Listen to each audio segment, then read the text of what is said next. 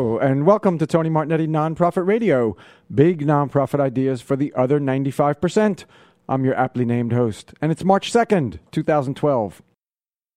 Who is that low energy, uninformed imposter? And that music? It's May 31st, 2021. This week's show may be from the deep archive, but that doesn't mean we bring back a host from six feet under.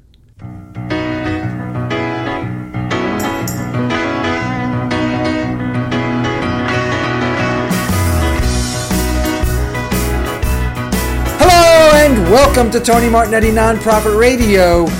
Big nonprofit ideas for the other 95%. I'm your aptly named host of your favorite hebdomadal podcast. Oh, I'm glad you're with me. I'd get slapped with a diagnosis of Takayasu's arteritis if you inflamed me with the idea that you missed this week's show. BFD, Board Financials Dilemma. What do you do for board members who can't read your balance sheet?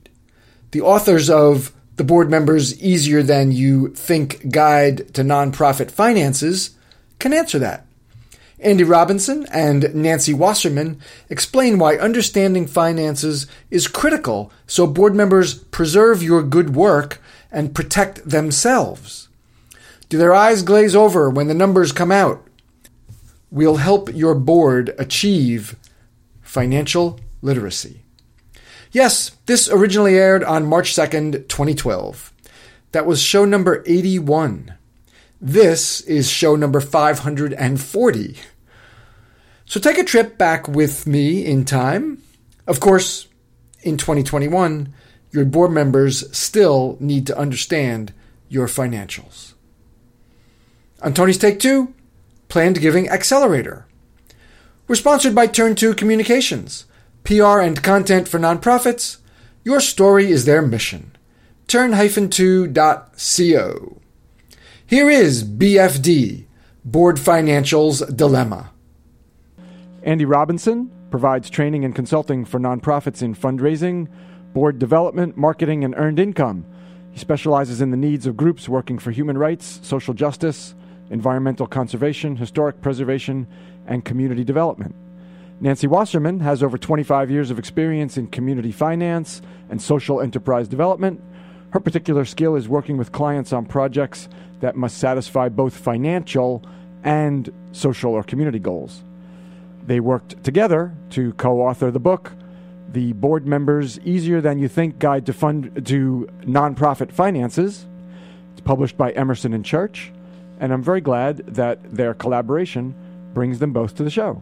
Andy, Nancy, welcome. Thank you. Thank you, Tony.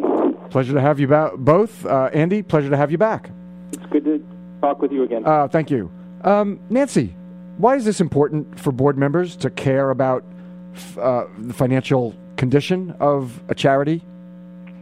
Um, because uh, that's really what your charge is as a board member. You have the responsibility to make sure the organization um, is achieving its mission, and the way to, best way to do that is to make sure it has the resources it needs to do it.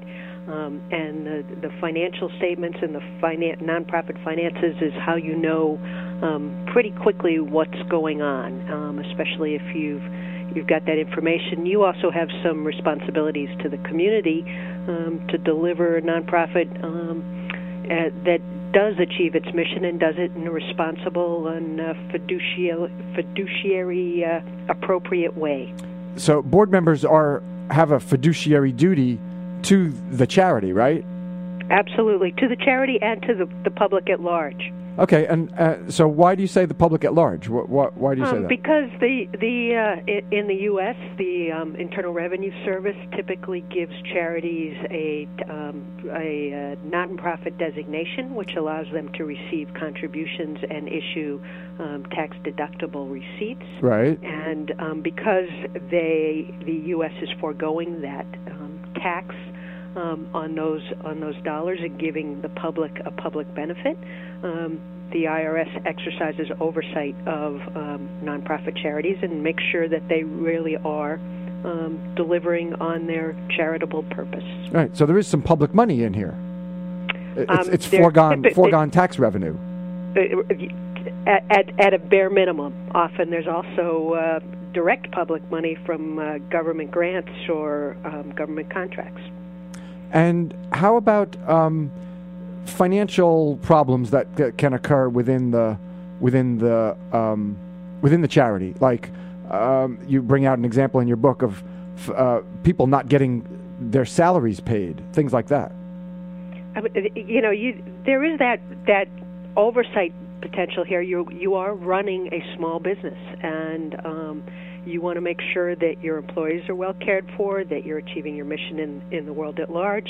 Um, sometimes in in charities, we'll see folks, um, you know, giving up salary um, and or um, deferring payment um, out of the the goal of achieving the mission of the organization in the long term um, that seriously hurts the organization because um, people aren't really watching what's happening with the money. Where's it coming in? Where's it going out?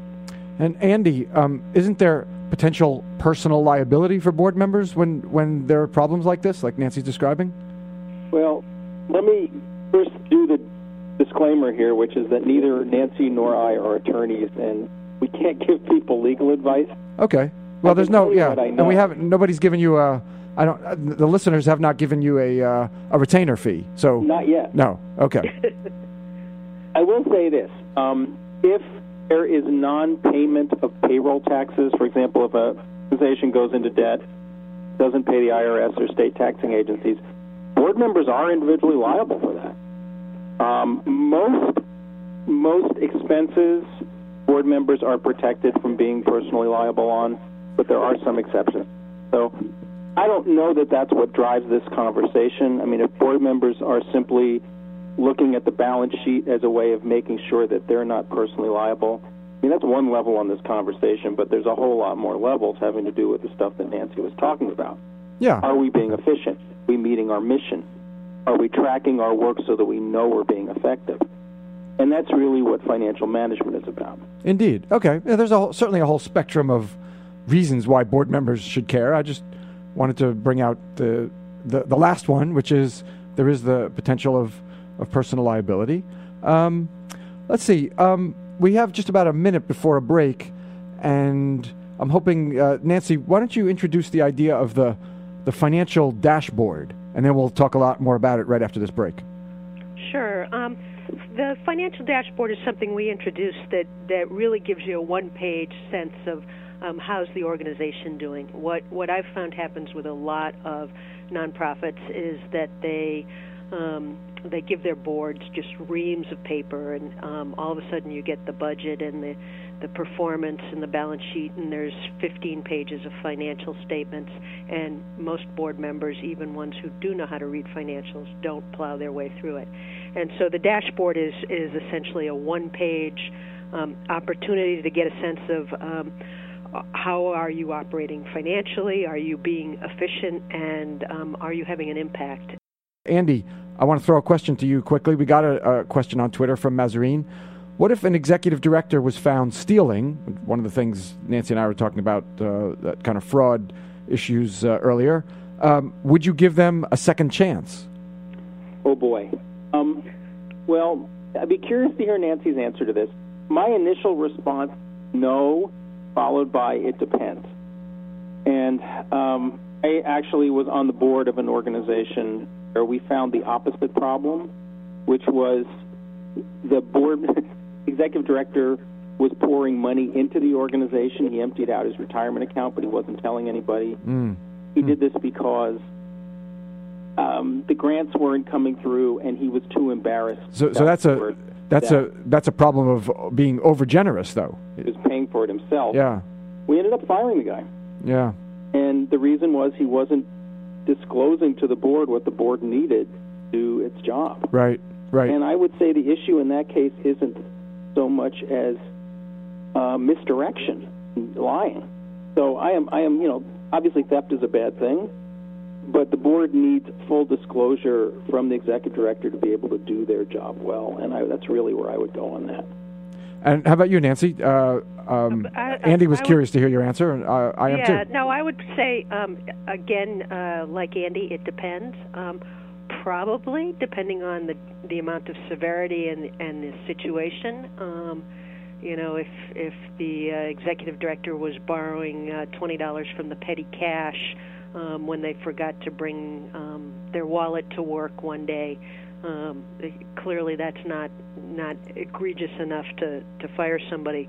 But if uh, they're helping themselves to the uh, to the uh, checking account and um, redirecting grants into their own bank account. Yeah, um, yeah, probably cause to to fire them.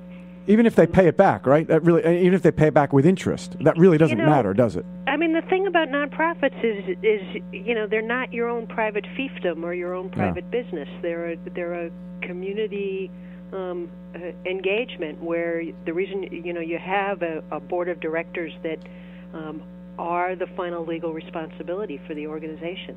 Um, so you you really shouldn't be operating it like your own private business. Let's talk uh, a little about this uh, the, the dashboard now, Nancy, the financial dashboard uh, that we introduced earlier. Um, it's a one pager, which I think will be a relief to people. They're not getting a sheath of financial uh, forms and and and uh, balance sheets. But what what what do you think? What are key parts that should be in this financial dashboard that to to, to sort of streamline the uh, the overview for, for board members? Um, I, I would say that, that there's really three parts to it. There's a financial part where you're looking at, you know, sort of what's our total budget. Um, you know, every board member of every organization should be able to very quickly say whether the organization is a $300,000 a year organization or a $5 million a year organization. That's sort of a basic um, sense of scale. Um, are we making money or not? Um, do we have net income? Uh, do we have cash on hand? Those kinds of questions. Um, do we uh, do we have net worth? Are we you know if everything had to be liquidated today, um, would there be any any money left over or any value left over um, that that was tangible value, not just uh, goodwill? Um, we'd also want to be looking at, at how efficient the organization is, and efficiency changes depending on what the organization does. It's it's really a sense of being able to measure you you against yourself or against industry standards, um, and it's you know the the level of what it costs to deliver. Um, services, for example, to severely challenged populations versus what it takes to deliver services to um, highly educated people in uh, an urban area where they're all e- easily able to get to something. Um, the cost levels are going to be different, and, and we're not saying that they should be the same, but to know um, what it costs for you to serve your clients, um, what it costs to have volunteers, um, and then the impact. And I don't know, Andy, if you want to talk a little bit about that. Well, im- impact, uh, how you measure whether you're meeting your mission or not. And there are often numerical measures that you can think about. You know, if you're a land trust, how many acres are you preserving? If you do mentoring with children, how many adult children matches do you have? Uh, sometimes this is long term tracking, which is hard for grassroots organizations to do. But in most fields, there are ways of measuring your impact in terms of the number of clients you're serving or the number of audience members who are involved. And hopefully, there's some measures that you can come up with that the quality of your work as well. Okay, The so the, principle here is we could get this all on one page. You would have data from two years ago, you'd have data from last year, you'd have data from the current year. You could lay them out and see what the trends are. All right. That's the financial dashboard. And I love how you guys have this little dance worked out where Nancy talks about the financial and efficiency parts, but then she throws it over to her co-author, uh, Andy, for impact, and you have it all worked out. Sort of, sort of taking the show over, but it's okay. In, it's in a good way. Um, which, which uh, leads me to a question. All right, so I have to ask: when two of, when you co-author a book, how do you decide whose name comes first? Did you just do alphabetical order, or did you flip a coin? Or how, see, I'm too narcissistic to co-author with anybody. But but how did you guys work that out? Who how did you decide that? See, Andy Andy's alphabetically first on first names, on last names, Ah. and um, the honest truth is, is he did um, a lot of the writing work, um, whereas I did uh, helped him with content. So it was very easy for Andy to go first. All right. So if I had come in, you wouldn't have looked only at Martignetti. You would have also No. looked at Tony, and then I'd have fallen maybe to the bottom.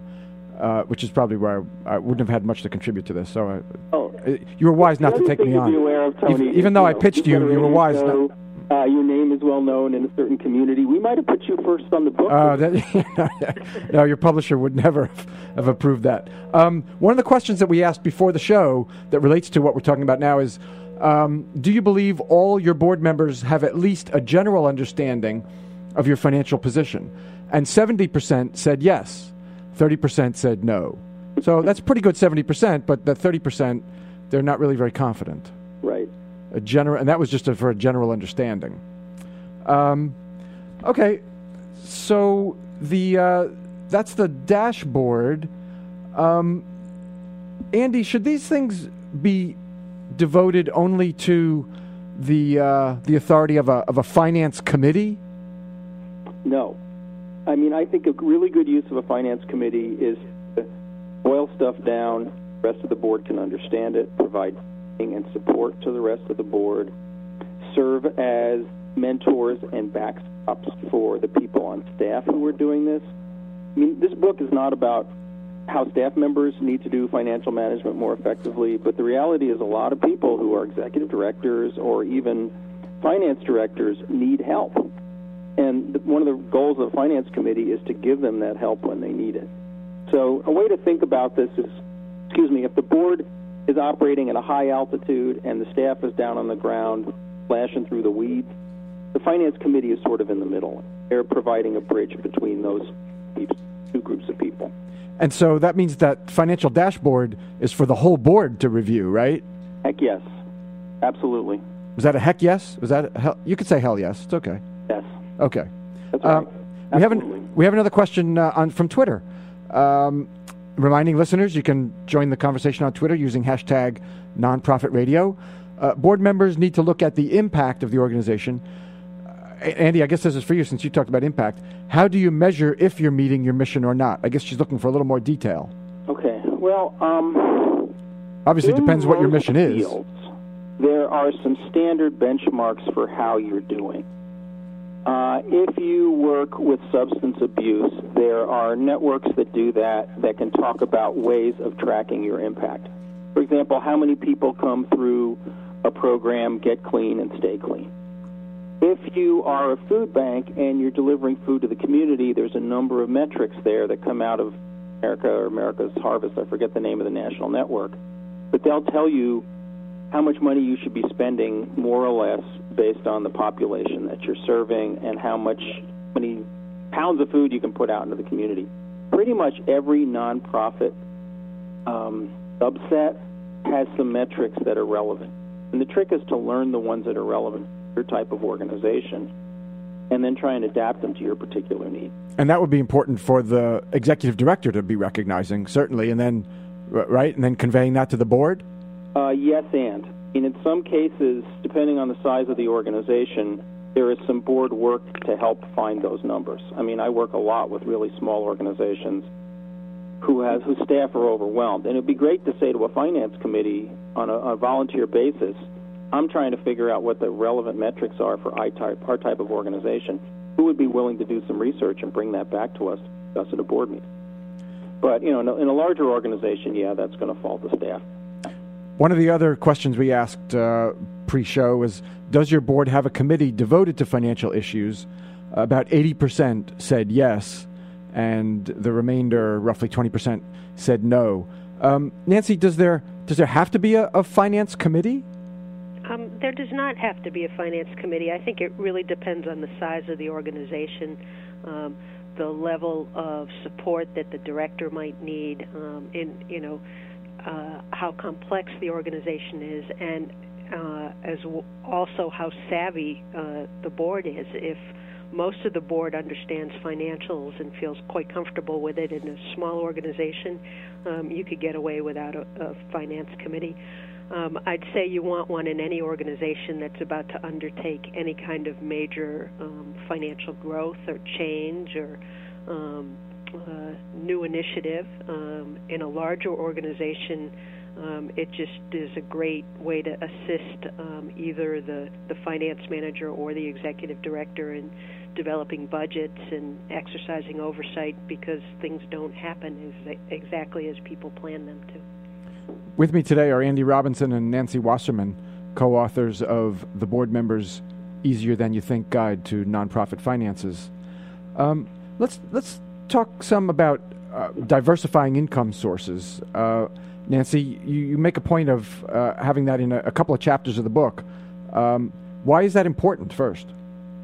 Um, you never want to be totally reliant on just one funder. Um, you don't want to be in a situation where, um, if that one funder suddenly says, uh, "We don't like what you're doing," um, that you're suddenly scrambling and having to find um, uh, other ways to support your activities and, and your programs and, and what you do for the for folks in the community. I think we've seen a lot of that in in our recession uh, agencies that rely exclusively or too heavily on, say, government fees for services, or maybe even government agency grants, or and or foundation grants. Uh, those of all sources that have been cut back. In, indeed, that's true, and, and that's part of what um, the, it's both diversifying types of financial support, but also um, the number of supporters within each type. So you're not totally reliant on just one foundation or one uh, charitable donor, um, and uh, and that you have that diversity of donors and foundations and government and uh, your own revenues if there's a way for you to do that. We have a comment uh, again from Twitter. Um, I'm just going to point out to uh, the person who wrote that, John, that uh, we did talk earlier about individual personal liability for nonprofits. You may have missed that part of the show, but you can always catch it on the archive uh, on iTunes, and our iTunes page is nonprofitradio.net. Um, then, um, what are, Andy, some of the sources of income that a nonprofit might look to that uh, that they're not currently exploiting? Well, there's three big buckets here, Tony. The first bucket is private giving. Private giving is foundations, corporations, individuals, and of course, bequests people leave behind when they pass away. The big category there is individuals. And within private giving, about 80% of the money year after year comes from people. And most of the groups that I work with don't invest enough time and energy raising money from individual donors. So that's the first category. Second category is public funding. That's government funding from federal, state, local, regional, municipal, all the government levels. And as you already indicated, this is a shrinking resource right now. And the groups that I think are getting hammered the worst during the recession are the groups that are relying on government.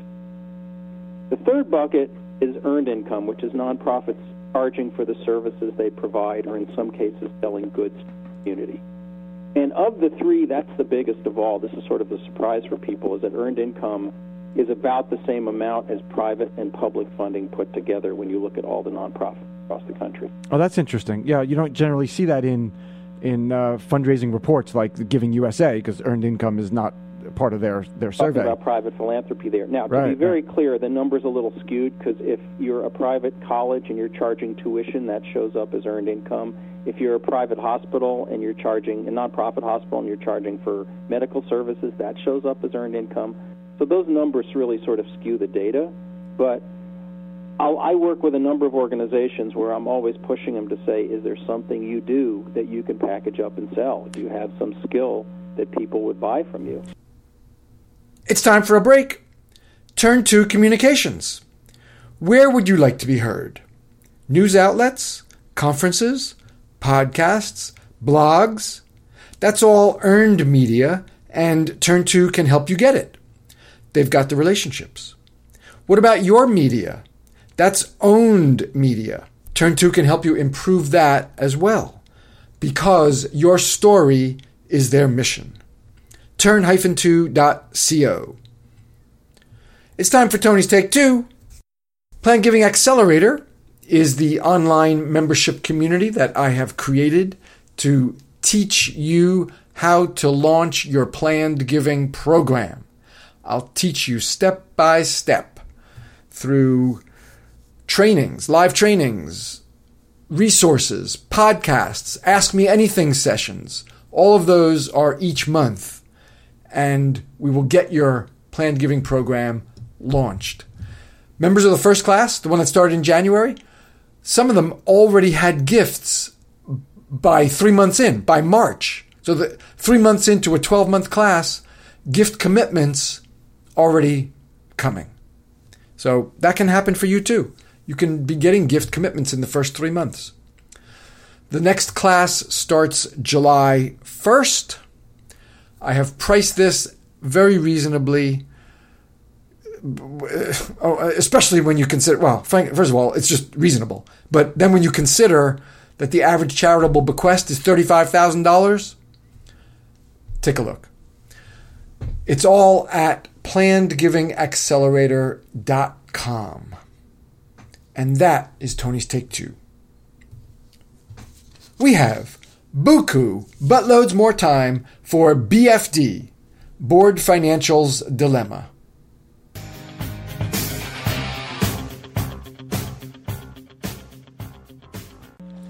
Andy Robinson and Nancy Wasserman are with me. We're talking about BFD, Board Financials Dilemma.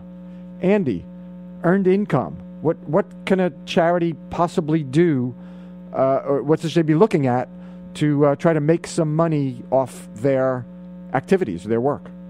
Well, the question I always ask groups that are wondering about this is, what do you have, what do you do, or what do you know somebody else want to have or do or know?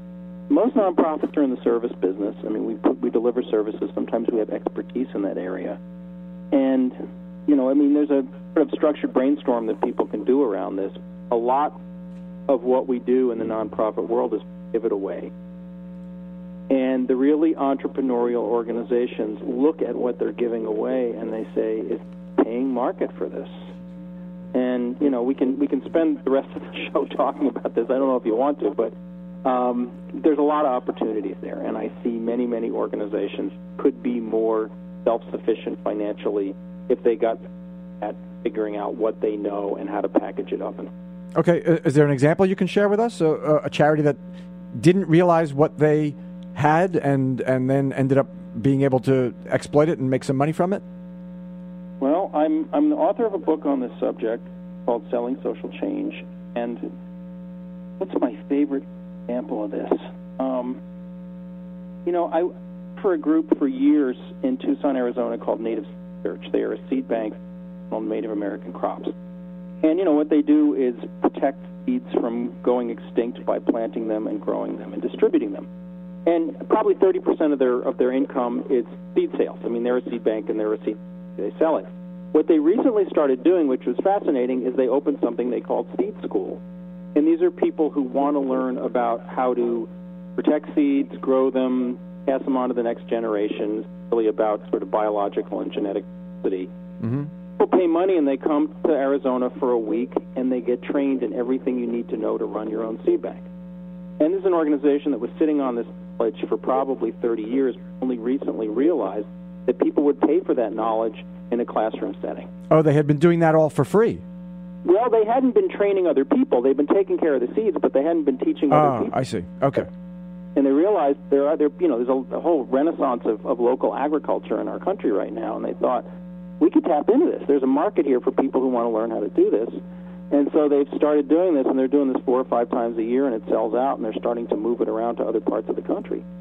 So, I mean, that's one example. That's an example of, of knowledge. They, they had a knowledge and a skill that was very marketable. That's right. And until you have, you know, what you need, unfortunately, for better or worse, is you need someone in the organization who has an entrepreneurial gene who can look around and say, you know what, somebody's going to want to buy this. And not every nonprofit is blessed with people who think that way. And I think part of what Nancy and I are trying to do in our professional lives is to get more of that thinking out into the nonprofit community. Andy, related to uh, diversifying income, I, I, had a comment from uh, LinkedIn. This uh, woman had uh, just had a board meeting this earlier this week regarding the need for transparency and distribution of responsibility when it comes to the finances, bookkeeping, and reporting function of their historic nonprofit theater. Cool. They've, they've, been doing their thing, uh, they've been doing things their way a long time. And one big problem is that they have a banker on the board and he doesn't see the problems. Um, so it sounds like, and, and then she says, I was able to get the check writing privileges move to another person. This is sort of segueing into uh, a conflict of interest conversation, but it sounds like maybe he was the only one writing checks. Um, I secured a nice grant from a foundation, and they want a financial audit. I'm moving for a review. However, fear we won't get any more money once it's known how ignorant the board is about accountability. Uh, Nancy, uh, Andy's laughing. Nancy, let's bring you back. What, what, would you What would you say there? Well, you know, uh, how are we defining accountability here? Is there a lack of what a financial audit might uncover um, is impropriety, but it sounds like that's not the case. Um, more likely, it's going to um, it's not the financial audit per se, but the the Form 990 that you file with the IRS, which asks you now um, to tell us does does the board look at financials? Um, how does is the board informed? Has the board seen an audit? Um, uh, did they review it and approve it? Um, it's really um, you know there there's sort of two sets of questions. The the very pragmatic did did you get an audit? Did you review it? Did you look at it? Um, and then the the more important question in my mind, which I think is the question we're trying to answer with the whole book, which is, does the board really understand what all these numbers are telling them? And ideally, with a with a financial audit, an accountant has come in and um, spoken directly with the board of directors and walked through each and every page of it and talked about why the financials are the way they are and what they mean.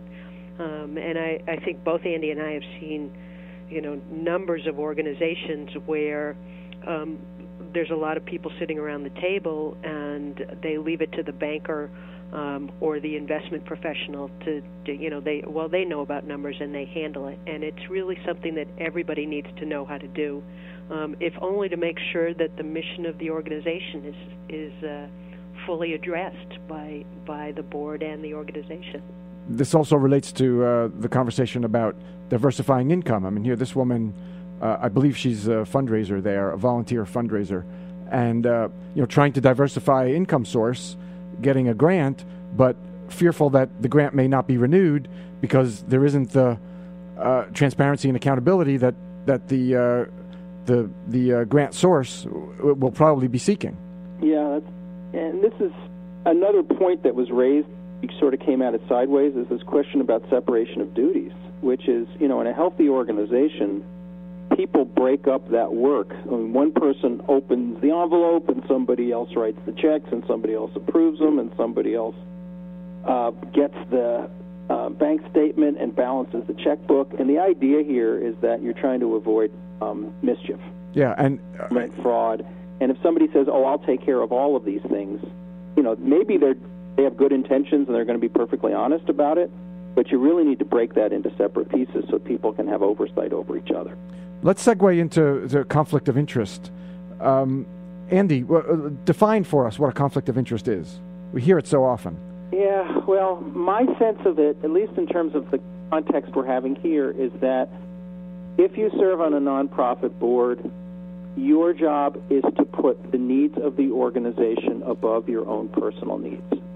And where this plays out sometimes is people who try and receive a benefit from serving on a board that's a personal benefit that has nothing to do with advancing the mission of the organization.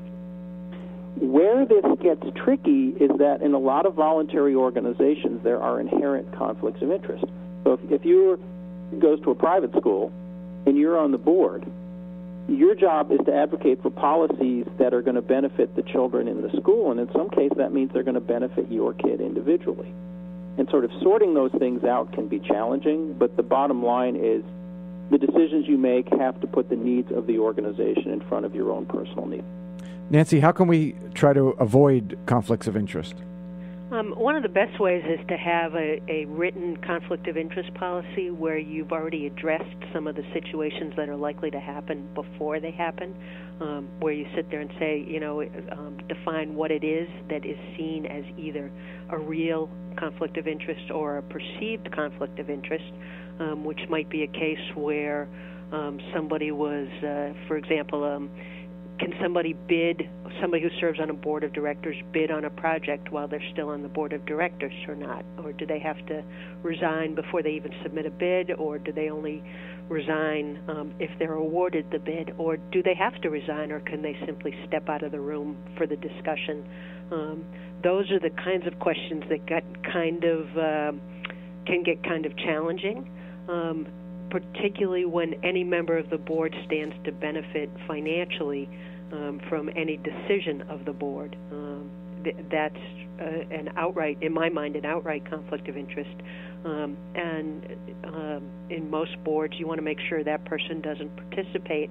And it's it's always easier to have that discussion um, when there isn't a, a hot potato sitting in the room that's um, somebody's thinking that they they have every right to be part of the discussion, um, and you have to therefore bring up both the fact that um, somebody in the room is feeling uncomfortable that this person is present, um, and um, it gets a little bit uh, more tense in those sorts of situations. Prevention as opposed is to having a, a written policy that folks have already talked through, and everybody feels responsible for making sure it's enforced. so prevention uh, ahead of time much better than dealing with it when it's a, a crisis or a potential crisis.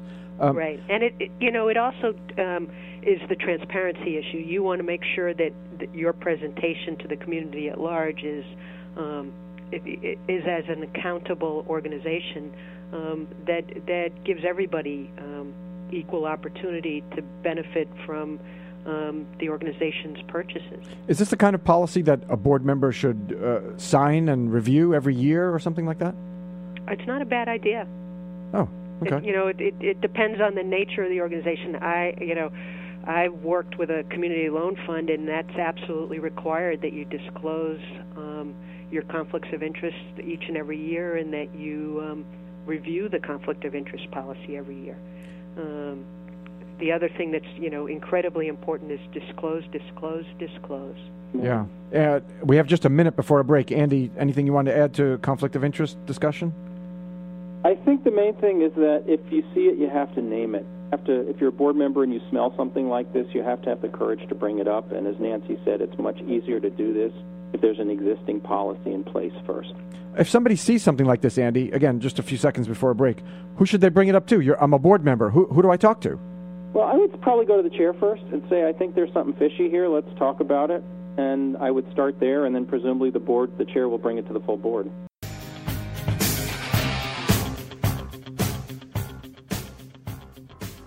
Welcome back to Big Nonprofit Ideas for the Other 95% on Tony Martignetti Nonprofit Radio.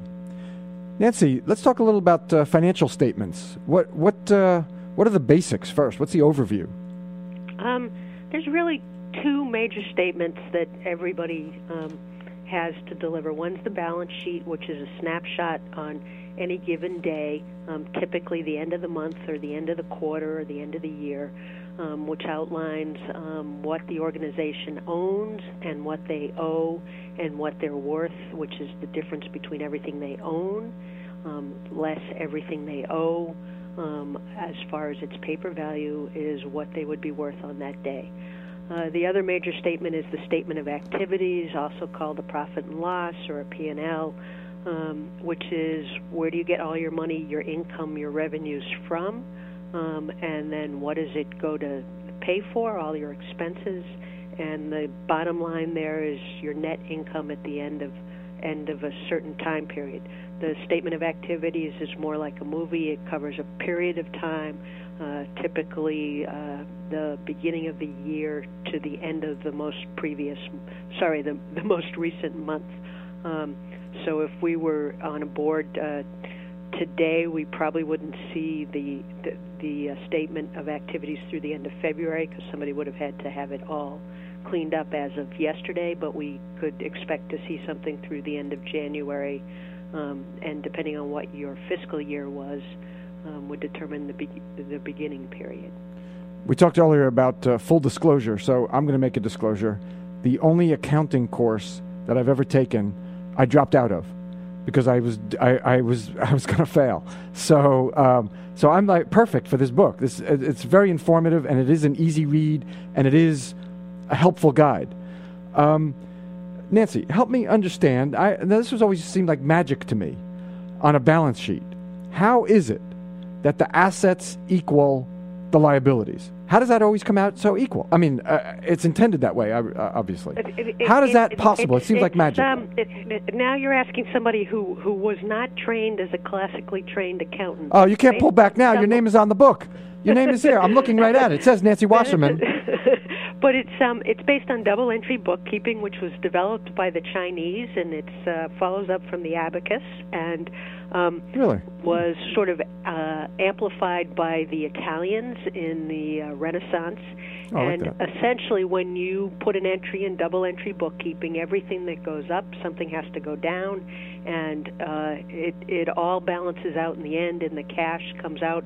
And if your balance sheet, that's like number one. If the balance sheet, if the total assets does not equal the total liabilities and equity, um, it is an incorrectly prepared balance sheet. There's Okay. a reason they call it a balance sheet. Right. It ba- yes, exactly. Well, I love that my Italian forebears had something to do with confusing me now in the current day. Um, okay. What? How can we help uh, board members, Nancy, who whose eyes kind of glaze over when they get to the balance sheet? Aside from looking to see whether the two, uh, the assets and liabilities You know, equal, sort which they always do. Right. Step number one, Yeah. do they balance? Um, number two, um, do your total current assets, in other words, what, what can be cash within a year's time, um, exceed your current liabilities, the things you have to pay off with cash in, in a year's time? And so, are you liquid or not? Do you have do you have cash um, available to do things? Um, this is the place where you're looking for those payroll liabilities or payroll tax liabilities. If there's a, a number there that's frighteningly large, um, you've got a big problem. And if it's payroll tax liabilities, um, you as a board member may be personally liable. Um, what do your long-term liabilities look like? Is that that's your debt basically? And you know, does it make sense to you? Is that number reflect the debt you know the organization has? um, your net net assets. Now, you know the language of accounting is kind of like Greek, and um, I, I sometimes think they made up all these names to make it even more confusing. It would be so much easier if it was it was Italian.